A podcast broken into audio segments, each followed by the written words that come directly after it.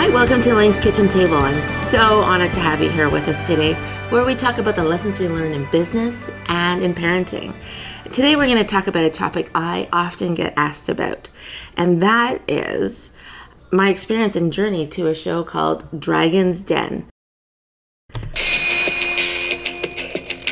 First up, a school teacher with an invention that helps families stick to a schedule. So I'm not sure if you recognize this song, but yes, that was the intro to our episode back on season six, episode three, I believe is what it was. So that was about a few years ago, and we've actually been on it two more times after that.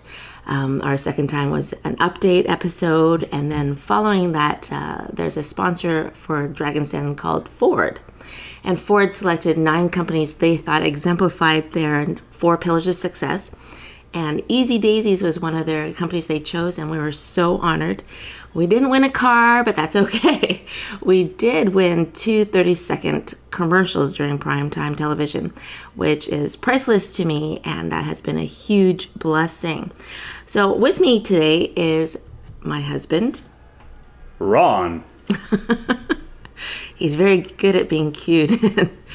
and I thought he should be here. He was absolutely a part of that crazy experience. And leading up to that, of course, is our journey. How did we get on this show? And I often get asked about how we got on Dragon's Den. Hold on, hold on. You say you often get asked? Often. I would say you get asked every day. So this is a great topic for a podcast because hopefully when people ask you now, you can tell them about it and say you can get all the details on episode, whichever episode this is. Indeed, indeed. And it's funny because um, we know exactly when Dragon's Den and Shark Tank auditions happen because our mailbox gets full and our phone gets all these great calls of how do I do it and what do I say? How do I evaluate my company? How do I get on the show? And and we appreciate all all of those questions.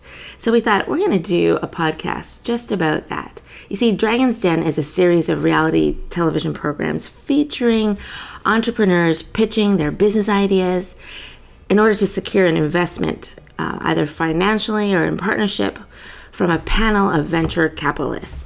And I believe that the first show actually started in Japan and then it aired on BBC in Britain in January of 2005, and then our the first episode in Canada was on CBC in October of 2006. And then it went to the USA on ABC and it was called Shark Tank. And that launched in August of 2009, where two of the Dragon investors, uh, Kevin O'Leary and Robert Herjavec, went on as shark investors. Now, if you have not seen either of these shows, I and you are an entrepreneur or wanting to be an entrepreneur, I strongly recommend that you look up some of the episodes and get educated. You will learn a ton of information on what to do, what not to do, how to do it, and anything possible that uh, can be done has been done. and so it's a great place to learn from. And I I cannot recommend it strongly enough. So if you've never been to business school, tune into a Dragon's Den episode. I believe they're actually on Netflix now too. Just make sure you're not a nut bar. What is a nut bar, Ron? Well, there's because this is television. There's two types of pitches they allow onto these shows. Actually, Dragon's Den more so than Shark Tank. Shark Tank's a little more uh, conservative, but in Dragon's Den they've got the actual entrepreneurs with actual ideas that are really good that uh, are going for investments, and then they got people with kind of crazy-ish ideas or crazy-ish personalities, and they put those on the show uh, for entertainment purposes, not necessarily to get an investment. Uh, and while it will still get you exposure, it will end up making you look like a nut bar. Well, the scariest thing is nobody knows if they are a nut bar, because I was a little concerned that even after we aired and I'm sorry, after we taped I was really concerned that I was going to fall under that category. So you just never know. But on a side note, uh, in the past, I would say try it. Now the term try it is no longer part of my my active vocabulary because to me the word the term try it means a lack of commitment. and that uh, you just can stick your toe in and pull out when the tide comes in or when the going gets rough or when the water gets deep. When you are in business or trying to be an entrepreneur, you cannot just try it. It's all or nothing. So, being an entrepreneur is uh, having that drive and that passion to get it done because many of us already have that that lovely quality of getting distracted by shiny objects and i think that might be a trait of entrepreneurs so don't just try it just jump on in and, and do it so let me release this shiny object and get back on our topic of dragon's den That's a good point, though. If you're going to do it, do it. You know, you can go out for uh, a hike and you start going up the mountain, and as soon as you find the first obstacle that's a little tough to get around, you use as a, as an excuse to turn around and go home. But uh, you know, as they say, go big or go home. You've got a choice. You're not going to try. You're either going to do it or you're not. So if you if you're committing to something like uh, going for an investment or going on a, a TV show like Dragon's Den or Shark Tank, you're either in or you're out. Okay, so let's get into the story of how we actually got onto Dragon's Den.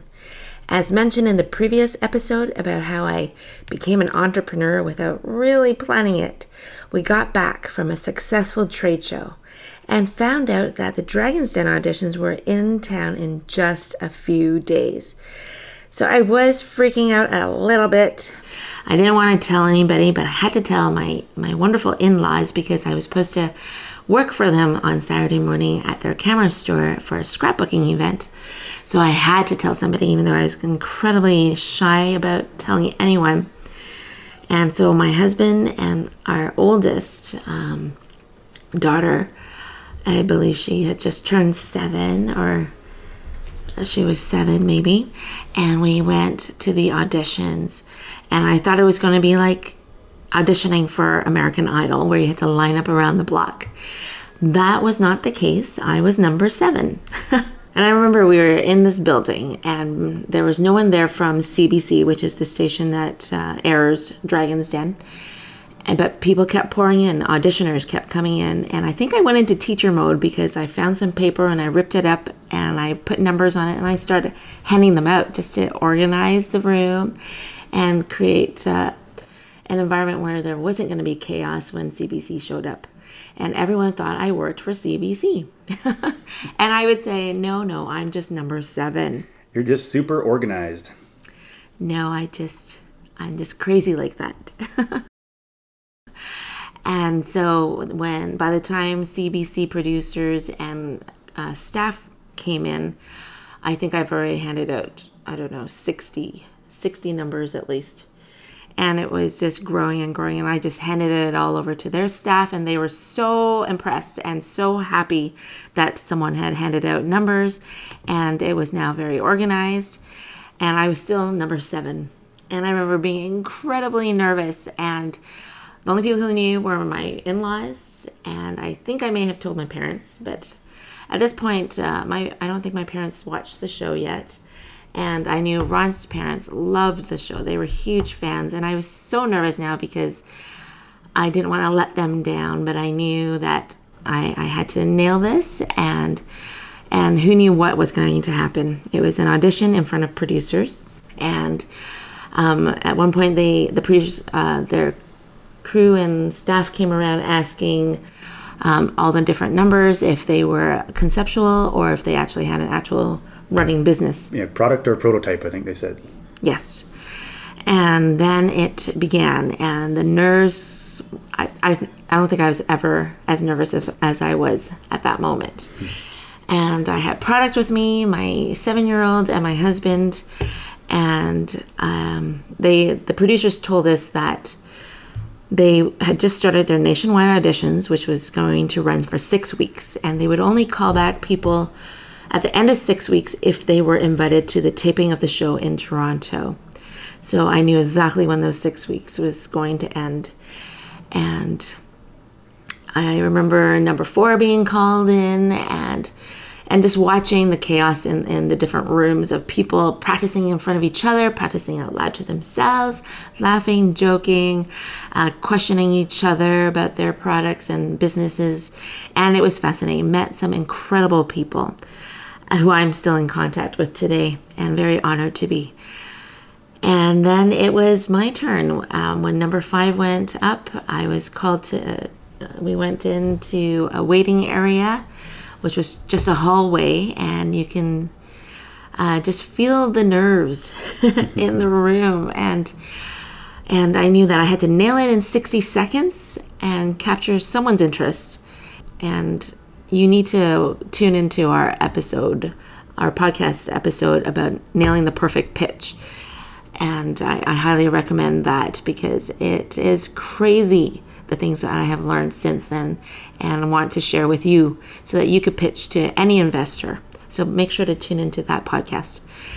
So the door opened and it was our turn and it was insane and we set up our product and we were in front of two producers and they said go go for it and i remember okay i got my pitch i, I got this i know exactly what i'm going to say in 60 seconds and i started and i never even got through that 60 seconds before i was bombarded with questions and the questions did not stop and they they were hard questions. They were like, isn't your business too small for the dragons to consider? Why would they even care about a product that a mom makes?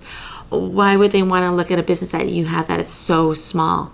And the questions kept coming, and I, I answered every single question, and and I offered them a sample to take with them, and they wanted it, and they took it, but who knew what that meant? And I remember leaving, feeling, oh, that was awful, just horrible. And by the way, the producers are very nice people. They're not jerks. They just play devil's advocate because they want to see how you will handle the pressure. Yes, unfortunately, I didn't know that then. no, but it was all good. I, I did feel like I had done a horrible job in pitching. And, and I uh, thought you'd done a wonderful job. Oh, you're kind. But I did know that I was able to answer every question that came. And uh, we did get that phone call six weeks later and then it got crazier. And I think that'll be for part two. We promised that our podcast would be short and sweet, so we are going to end it here. So stay tuned for next time when we enter the den. And that is where the fun begins. As always, I love to hear your feedback. So please do find me on Twitter at Chat with Elaine or on Facebook at Elaine's Kitchen Table and you are welcome to check out my product that we presented on Dragon's Den at www.easydaysies.com, and that is spelt Easy Daysies with a E A S Y D A Y S I E S dot com. And I'd be honored if you wanted to follow Easy Daysies on Facebook on Facebook too. Thank you for joining us. And you do not want to miss our experience in the den because we are going to take you behind the scenes and uh, we really hope that this podcast has inspired you in the business of real life. So thank you for joining us. Goodbye for now.